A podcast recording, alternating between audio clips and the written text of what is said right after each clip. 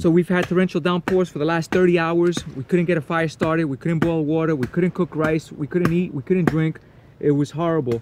Um, every time we attempted to make a fire, the kindling was wet, the tinder was wet, so it was almost impossible to start a fire in those conditions. Finally today, we just kept going at it, going at it, going at it, and finally we got a little fire and we're so excited and we don't want to see this go out.